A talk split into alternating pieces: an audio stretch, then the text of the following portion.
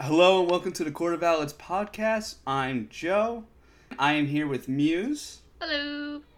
and we are going to be traveling to Gotham City for one of the most amazing stories I've read so far. We are a comic podcast that uploads weekly. You can check the show notes for which comics we'll be covering this week and their timestamps so that you can skip over those titles if it's something you haven't read yet or aren't interested in reading. Those of you may have noticed this is actually our second episode this week. Normally we do once a week, but we decided to throw in a bonus episode talking about the DC fandom, which you can just check previously with our good friend E. So, to start off, we will be covering a couple comics. V is not here, sadly, and it really does bum me out because this would have been her perfect week. We had so many of her titles out this week. I know. And oh. I am not going to do her justice speaking for her about these Dark Knight titles, but I will do my best. So, we are going to talk about Batman 99 Woohoo! which was written by James Tynion, and the art was by Jorge Jimenez. This is part four of the Joker War event, and oh my god, this was absolutely amazing. I have no idea how he surpassed himself again from what I thought was the great issue from Batman. I need to start with the art as I'm Oh. channeling V here. The art is so beautiful in this from Jimenez between all the cityscapes, some double page spread, Uh-huh.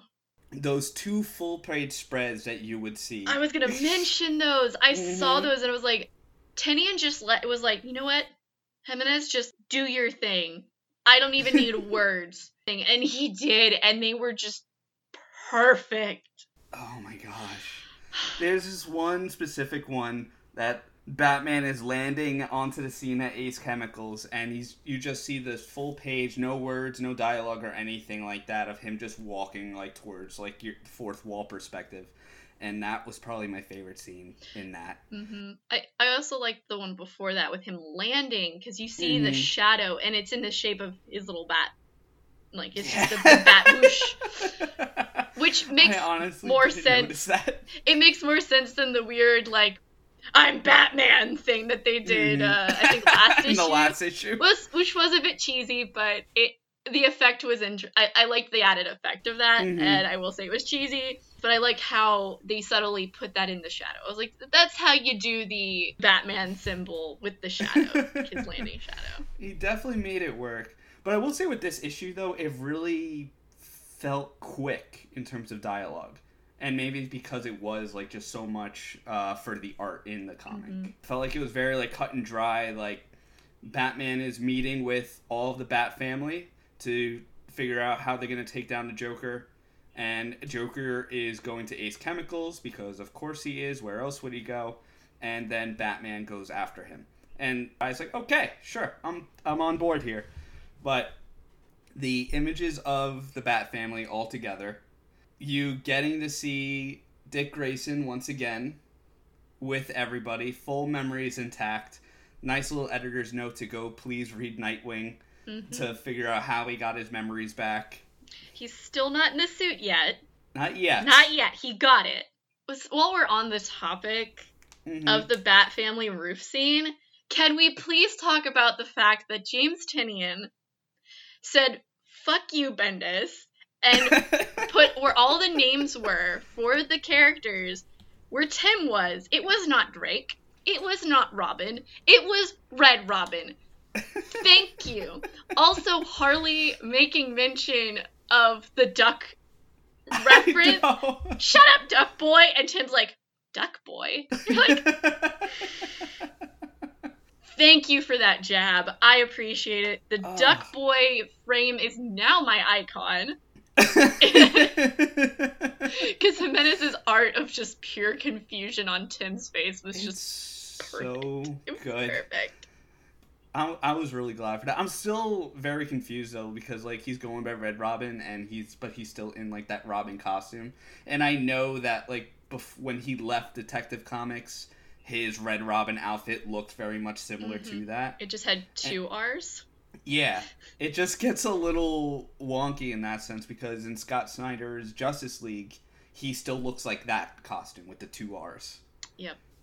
It was still really great to see all of them together, including uh, Red Hood. I don't think Damian was in this. I didn't see him in the spread. Yeah, he's not there because in Teen Titans 45 he is missing. And I believe it's because in the Teen Titans annual, that's when Batman confronts him about we do not lobotomize our enemies or hold them hostage under Titan's Tower. Yeah.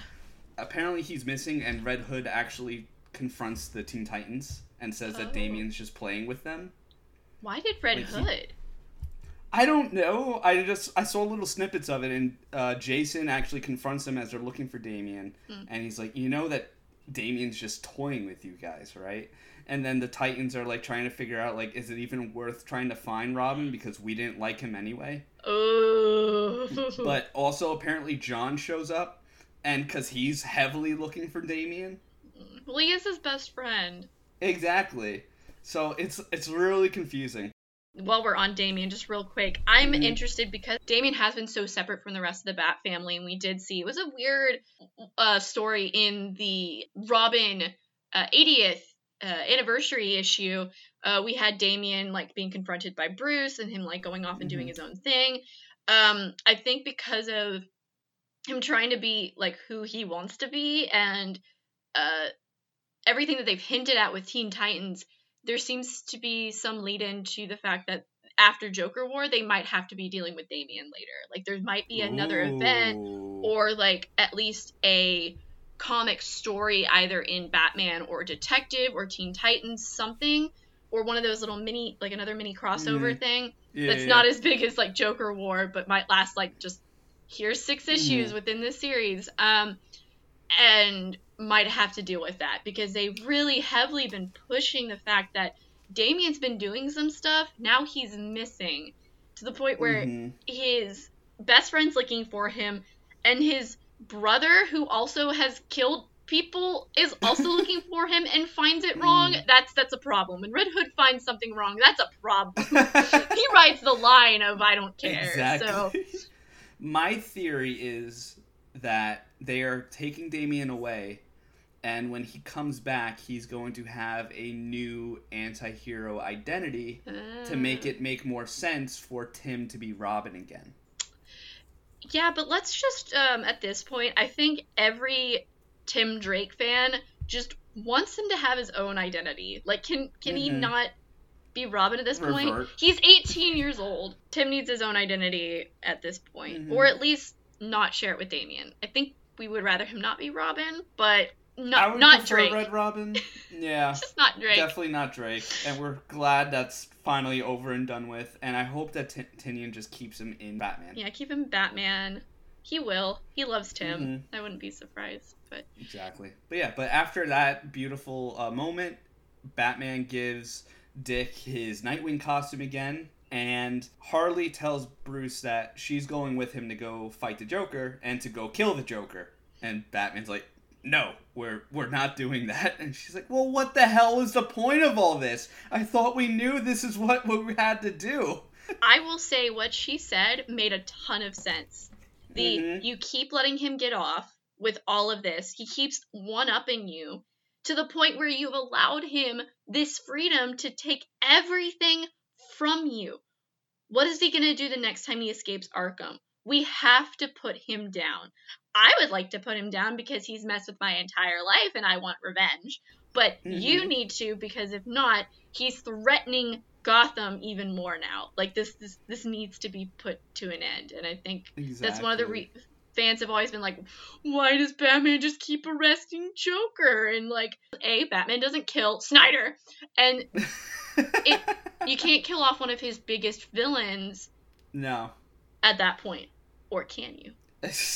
Wilton, I mean, I even it. like Harley said too is that it's like how many punchlines is it going to take for you to realize that he- he has to be stopped? Yep. And it's not even like I don't think she's talking joke wise. I think she meant like the actual character punchline. Like how many more of these people is he going to be recruiting if you don't stop him? Yeah, he's just gonna keep spreading his message. People are gonna keep being influenced by him, and Mhm. it's never going to end.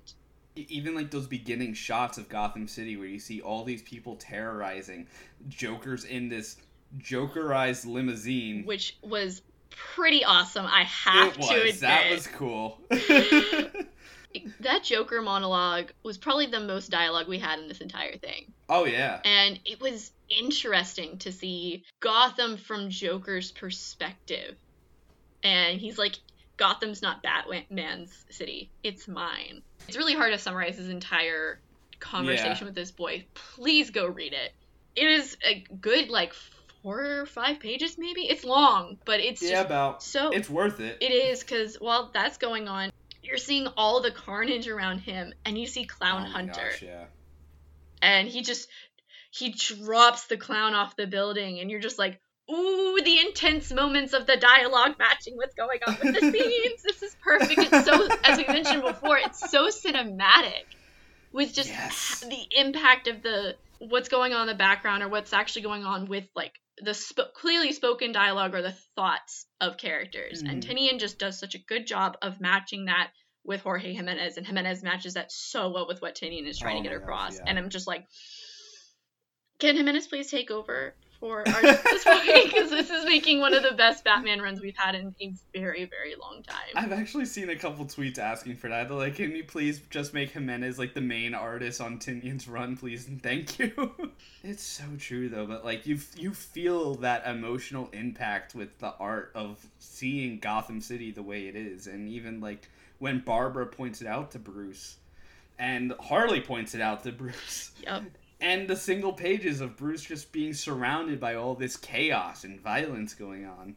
And that was pretty much the comic for the most part until like the last two pages when Bruce steps inside Ace Chemicals and he is greeted by a familiar face.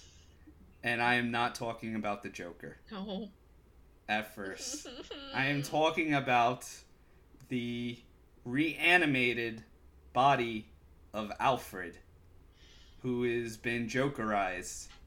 And Joker over the speaker saying that I had to go to your manor and dig him up for you just for this moment. that hurt so much.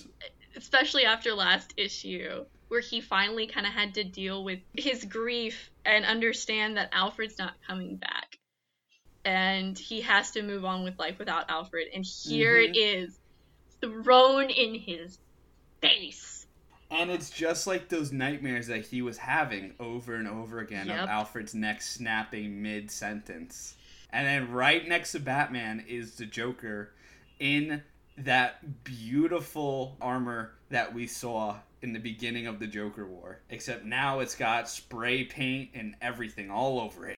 yep I had a feeling he was gonna come out with a Batman suit based off of the earlier dialogue when he's getting into the the limo as he's leaving for Ace. He's like, "How's my other project coming along?" And it's like, "It's been Mhm. delivered there, sir." And he's like, "Perfect." And you're like, "Oh, I had no idea. Even like when he said I need to change into my newer outfit. Mhm. I still had no Oh. idea. I didn't know it was the." I didn't know it was going to be that suit specifically. I thought it was just going to be Mhm. like a Joker version bat suit, and it was But it was the Alfred suit, and you're like, "Ugh, you jerk."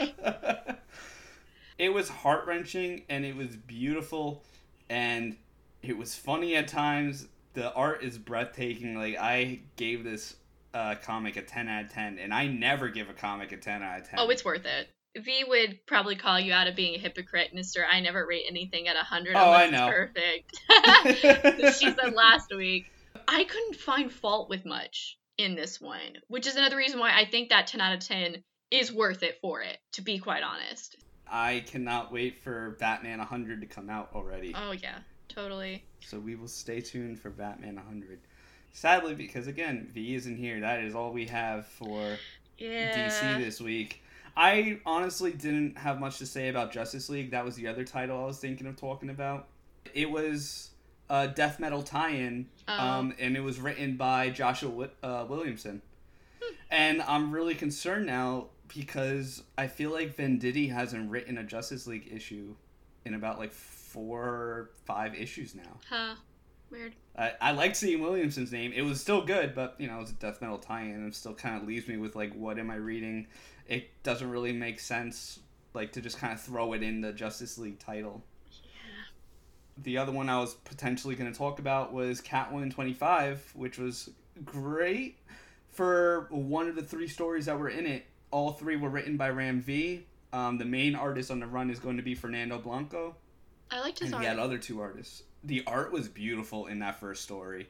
I'm gonna just say uh, for Catwoman because it was simple. It was a very simple story. It was Mhm. mostly a tie into Joker War, so there wasn't anything crazy. That one spread of her escaping with the flash drive, going down the stairs, as you Oh, yeah. follow her movement with the speech bubbles, that was beautiful. I do like Mhm. when artists actually do that and they execute it perfectly because there are times where I'm Mhm. just like, wait, am I reading it in the correct order? Because Yeah, yeah, yeah. But that was good. Mhm. That was good. And honestly, the spreads with Selina and the tiger and just like the little metaphorical thing, metaphor. uh, those pieces are beautiful. The the colors, ah, amazing. To Channel V, I'm sure she would say it's the cat's meow. No, she wouldn't. And with that, I will bring it over to Muse for the Marvel titles that she has. okay, so I couldn't decide between Excalibur 12 and X Men 12 because they're essentially the same issue. Um, one jumps right off of the other, and there really wasn't much to say about them. Hickman is still writing X Men, and Tini Howard is still writing for Excalibur with Marcus To as the artist. I can't remember the artist off the top of my head for X Men, but I will say I do like his art style. It's very different and it's interesting. Like it doesn't it's really good and the proportions Right. are good on characters. He's just a very consistent artist, which isn't a bad thing, but it doesn't pop out. And of course I love Marcus To. So I love his art. He's great. But this is the beginning of the X of Swords event. Marvel having another event, but this is what happens with COVID. Are we done with Empire yet? And are we throwing in Yes. X Swords? Well, this is when X Swords was supposed to come out. Empire was supposed to come out from Oh. like April to like July or April to like beginning of August. It wasn't supposed Mhm. to go into September. So that's why we got one event right smack dab into another event. But we have the uh, X Swords event. This is definitely based off of the Marvel checklist. So there's actually only three issues called um, X of Swords. You have creation, you have stasis, and you have destruction. And the rest of it are uh, tie-in issues between uh, most, if not all, of the X-Men titles. You have Excalibur, you have X-Men, of course, Wolverine, X-Force, X-Factor, Marauders, Hellions, New Mutants, Cable, and I think that is it. Um, so Oh pretty my much gosh. every single X title is being tied into this event. We had the two preludes come out this week. They both accomplished pretty much the same thing, so I'm just gonna cover Mhm. them both at the same time. And so I will say one of the things I did like about this was we finally get to see what Skeevy Apocalypse has been doing in the freaking background since like, I haven't I forgot about that. God, it's it's been forever because the the mutants have been dealing with their own stuff for a while. They've all done stuff with their own runs. They hinted about this really early on with stuff that happened in X Men, like one, two, or three. I don't remember the exact issue. It was in the first like three issues of X Men. It was when Scott went on his little field trip with his kids, and then you've seen, uh, especially in Excalibur, you've seen it more uh, because he's been one of the major mutants in Excalibur, asking Rictor to find these crystals that are apparently crystallized forms of the bones of dead mutants past. I vaguely remember that. That was like pretty early issues of Excalibur. Yes, it was. It was when Rictor became like a druid, which was kind of Right. interesting. Uh, he fell into the chasm, and then bam, Apocalypse, or essentially A in Krakoan language, and then the mutant language. We're just gonna call him freaking Apocalypse. He's been pretty much puppeting his Excalibur team around for a while, and setting all of these pieces into place the way he wants them. If you look at the Mhm. the cover for Excalibur, it's pretty spot on. And during Excalibur, he uses Rictor to create a gate of some kind uh, that we find out um, in X Men later on that it leads to Arakoa, which we'll get to that in a bit because there's much Okay. confusion. And he used this by using the bones of the externals, which are some of these mutants that have always been immortal. It's like, I think, nine, seven, I don't remember how many uh, externals, which included Apocalypse. And he used the Mhm. bones of four of them to get create this gateway that he needed. And he pretty much used Rictor to kill all of them. This vaguely reminds me of Justice League Odyssey, where you have this group of heroes having to work with Darkseid Oh. because Darkseid has a plan that is supposed to benefit the multiverse and he sends them on this like goose chase to find these specific ancient items that have been around forever to make another type of portal thing that is supposed to help the multiverse. Oh no. And then it ends up benefiting him long run. okay, like I'm not gonna trust Darkseid as much as I can toss him.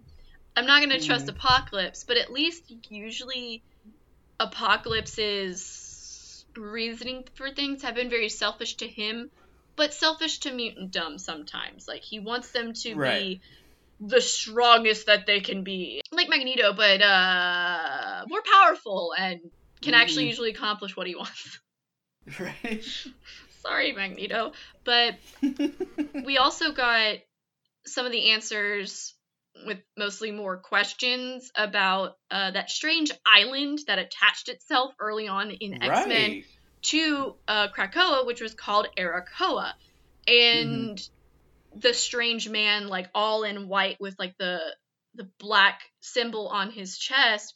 They're finally bringing this back, which I'm like, yay! Mhm. bringing back these weird plot threads that we've had lingering for a while, but we've been focusing on the main other main plots of the stories. And you're like, yes, good. So I read X Men, Mhm. and I got even more confused. There's a lot I don't like about both of these. Excalibur wasn't as confusing. There have been some confusing issues before. This one was pretty straightforward. Uh-huh. Apocalypse used Rictor to kill these externals and use their bones to create crystal things to make the portal. End of story. There is some other plot things that'll come relevant later on with Excalibur. I don't know if it'll tie into X of Swords, but this we're gonna focus on mainly the things that I feel are going to be relevant to the event and the Mhm. upcoming. So my biggest issues is how the members of Excalibur are trusting Apocalypse so much with all of the crap that he's done in the past, and even what he has done recently with putting like Rogue in a weird coma thing for a while.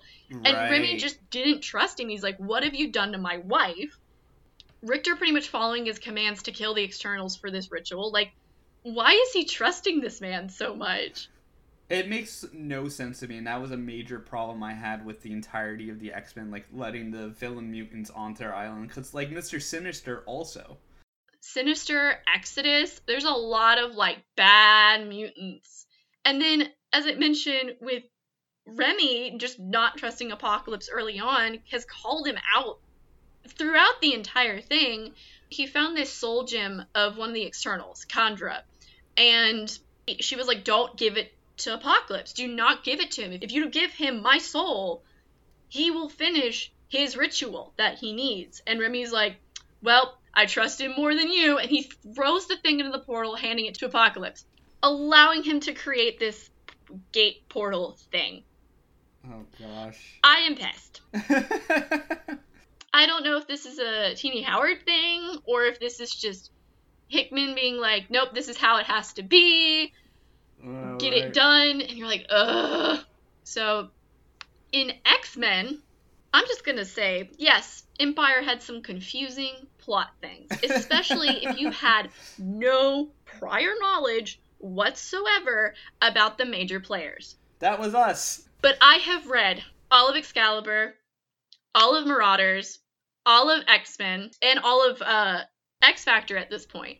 This is so much more confusing than Empire because all of this stuff has already been hinted at in these comics, and I still don't even know what's going on. Like, they gave us a whole explanation of what is setting up for the X of Swords event with the the strange guy in white, the strange pure white luminescent looking dude that hmm. came from Arakoa and when it attached itself to Krakoa, what is this dude? And they don't give you anything, and he finally monologues and gives his entire backstory, and I'm still confused.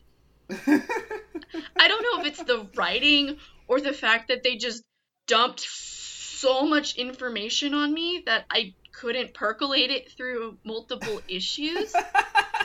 I want to say it's a little bit of both because I remember even when I was reading the X titles, Hickman's wording is a lot. It's I want to say right up there with Tynion, if not a little bit more. Tynion's understandable. right, but not only that, unlike Tynion, Hickman has like those one to two to three page uh, info sheets Yeah. that are randomly thrown in the titles, which just adds even more info dump because it's not always just pictures. Nope. And like yes, like to the hardcore fans of Marvel and the X Men titles and whatnot, that is very helpful stuff. I agree with that. I thought it was pretty cool at first, and then it was just more info and more info and more info, and I Mhm. felt like I was at Xavier School. Pretty much. And even with all those info dumps, you're confused as heck Yeah. because a I have more I have more questions than anything out of all this. I'm just gonna Mhm. try and summarize as best as I can what happened in X Men. Apparently, Apocalypse I think is his grandfather. I don't know how, but he is. okay. Uh, millennia ago, there was a huge fight, and in this fight, the island that was won got split, and so Krakoa and Arakoa got split, and Okay. something happened to Arakoa. I do not know what happened, and something happened to the mutants there, and they went to I think some place called Amnith, which seems to be some hell realm. I'm not certain Okay. if Amnith is another realm or Amnith is on the island or something. Regardless, the mutants there tried to live in Amnith and they were constantly getting attacked by the residents of Amnith. So they created these pillars to help protect themselves and continue to fight battles for years and years and years and years and years. And it went on for like thousands of years at this point. And they go to try and call upon the power of this warrior guy with a magic sword, which is probably where the X of Swords is coming from. But he has also Mhm. gotten corrupted due to Amnith and did not see his fellow mutants as allies and attacked all of them. So they got weakened. Oh. Genesis, who is Apocalypse's wife, ironic naming conventions, goes to try and entreat with the Amnith uh, leader called Annihilation. Name is applicable for this man. okay. Uh, she loses in a battle against him, and which causes a even worse tumble down of the mutants trying to survive in Amnith, but they still call themselves. They still say they're from Arakoa, which is confusing. And so they send this dude. I don't remember his name. I don't think he's ever been named. kind of like as their their savior to go and entreat the mutants back on Krakoa slash on Earth to help them. So they send him off. So that's when he showed up in our reality, and that's when the island attached itself. And that was pretty early on in the X Men issues too. That was like three or four. Yeah, that was pretty early. So I have no Mhm. idea what the heck Arakoa is. Is it the island? Is it the people? Is it the land where the people are living now? Where is this place? Apparently, it respi- requires this special gate to get through. That's why Apocalypse made the gate is to get to Arakoa slash Amnith slash I don't know. What is Amnith specifically? Is Amnith a group of people on Arakoa? Why haven't they done anything? Because they're attached to Krakoa now? I am mild confusion. you have mild confusion. I have heavy confusion. I think that the crater that they built the portal in is where he's essentially kind of like a mystical mutant guy, the grandson of Apocalypse, where he came from. I am confounded and confused, and I hope that the rest of this fills all the gaps in because now him, some other mutant I've never heard of in my life, and Banshee are going in to the portal. That's it. Three people, three mutants. That's it. And I'm like, oh, okay.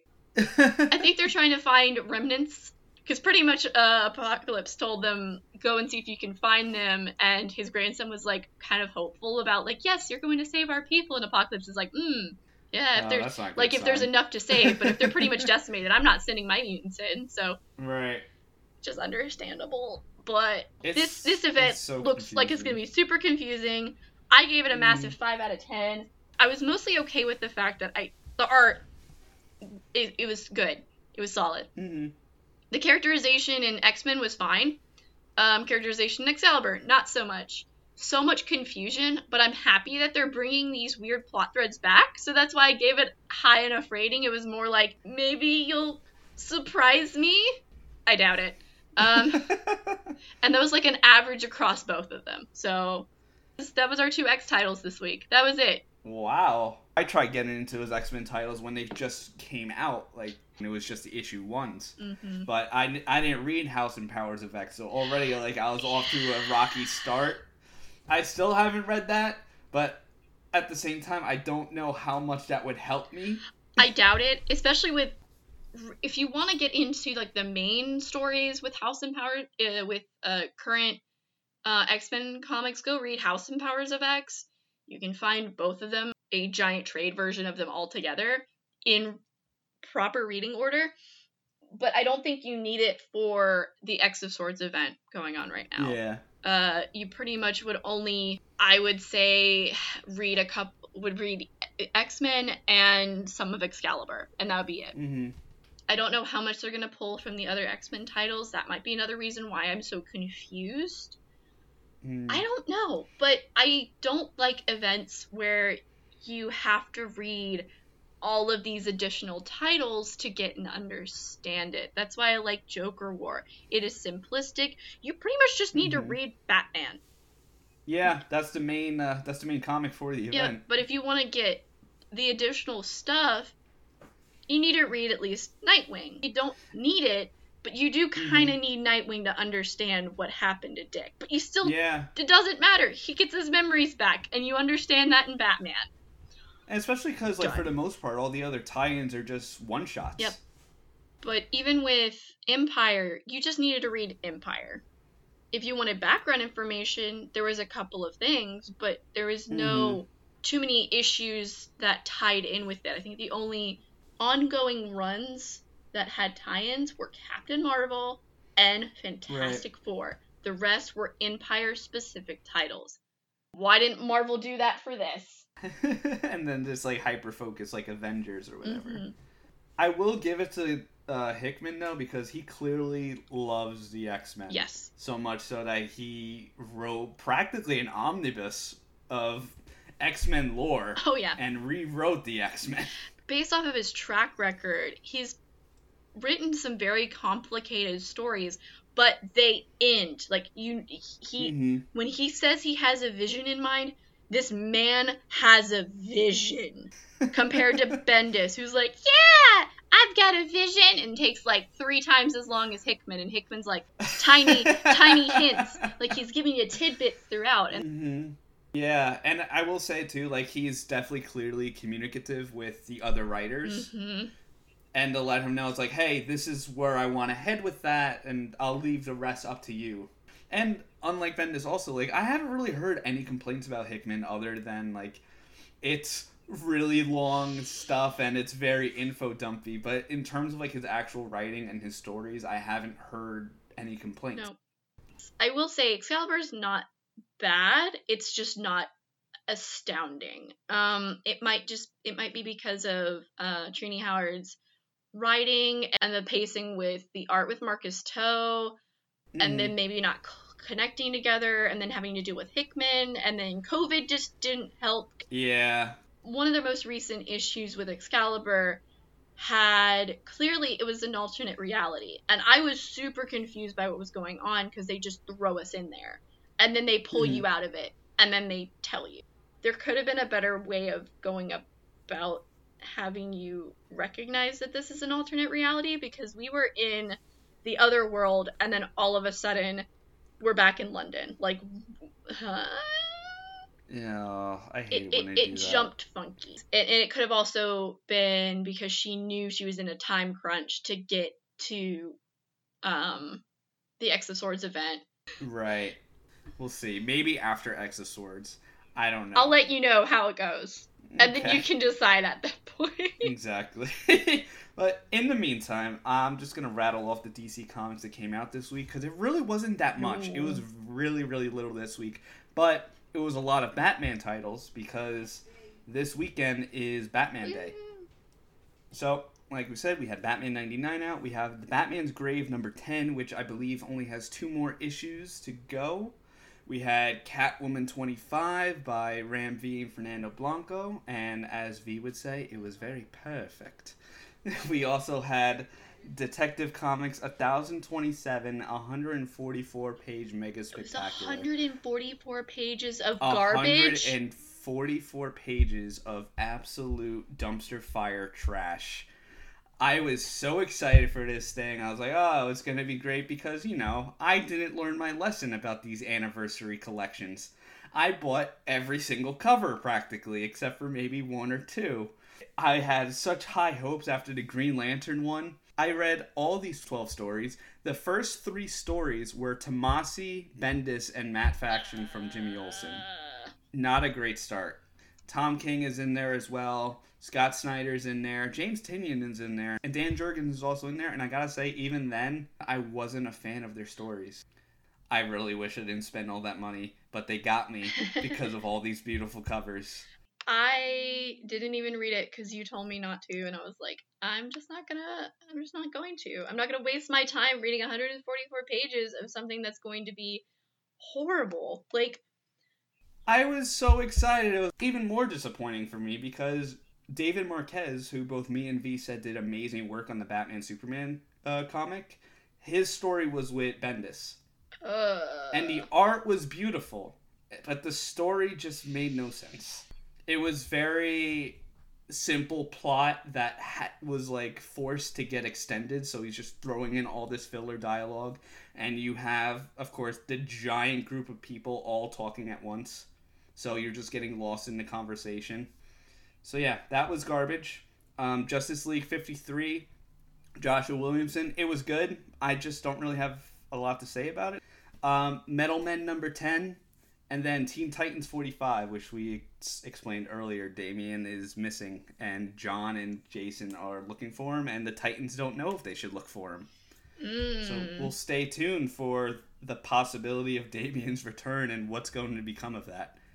So, Muse, what do we have for Marvel this week? So for Marvel, we also had Aero number 11, Amazing Spider Man Sins of Norman Osborn number 1, uh, Captain America number 23, Conan Battle for the Serpent Crown number 5, Giant Size X Men uh, Storm number 1, Hellions number 4, The Immortal Hulk number 0, and The Immortal Hulk number 37.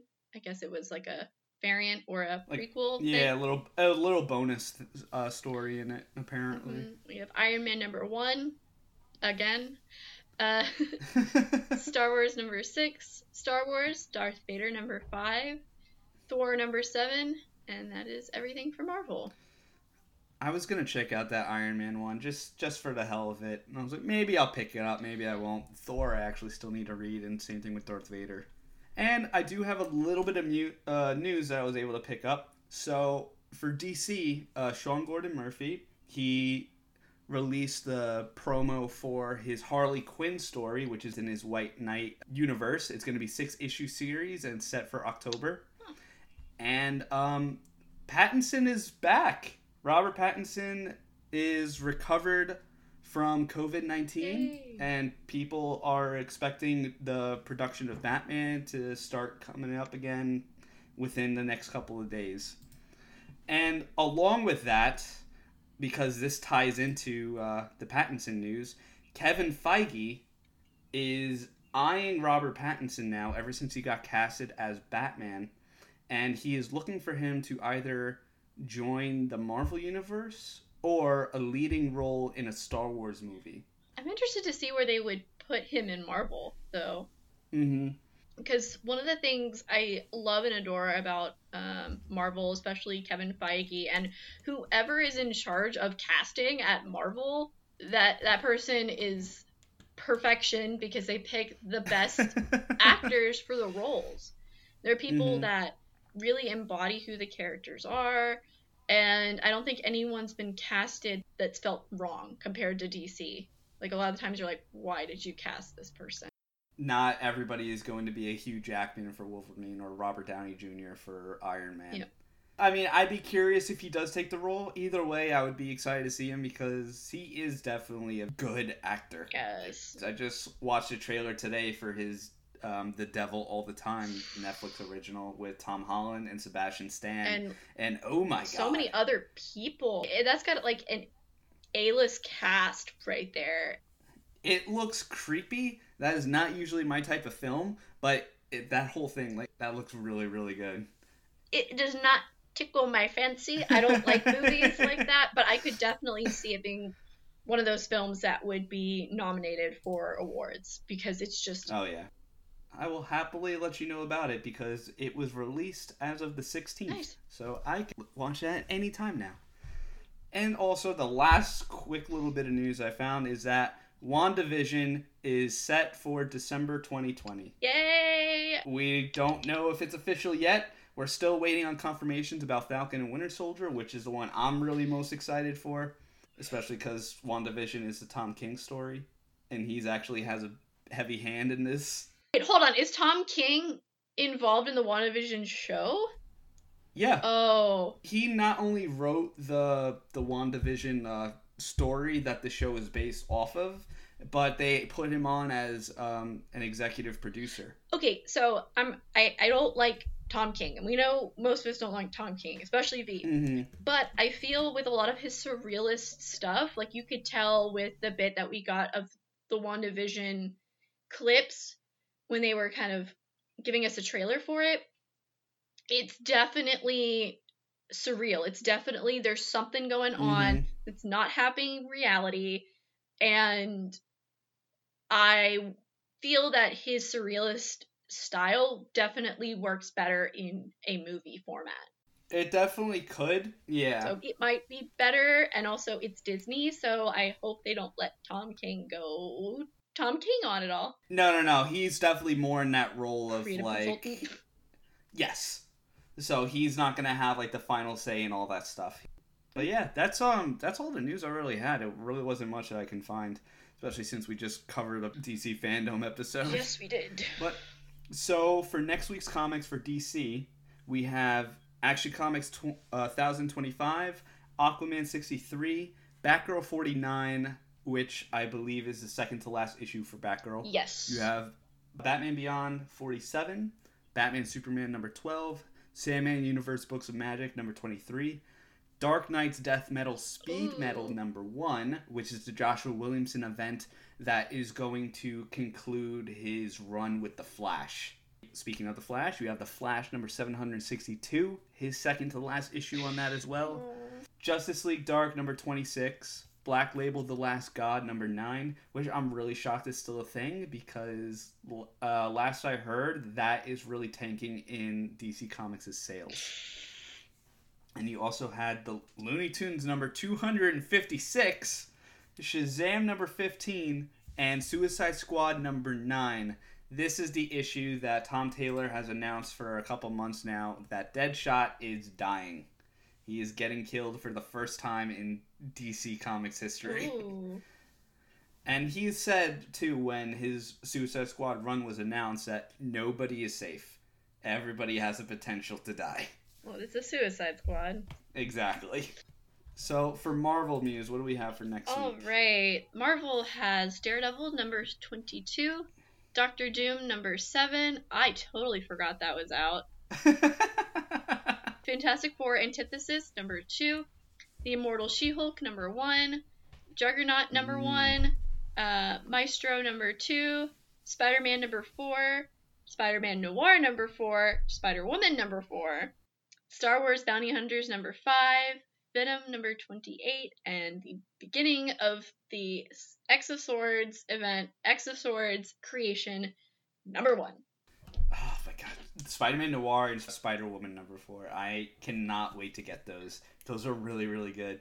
I never read Spider Woman before, so this was my first initial take on her, and it's funny. It is really funny. It is action packed. And Immortal She Hulk, Would that have to do with the Empire event where she died? It might be a result of that. I may have to check that one out then next week as well. But until then, thank you for listening to this week's episode of the Court of Owlets podcast. You can follow us on Instagram, Twitter, Tumblr, and YouTube at Court of Owlets. Let us know which comic you want us to cover next week, and make sure to stay up to date with our latest episodes by subscribing to the podcast on Anchor, Apple, Google, Spotify, and everywhere else you may listen to your podcasts. Take care, guys. Bye.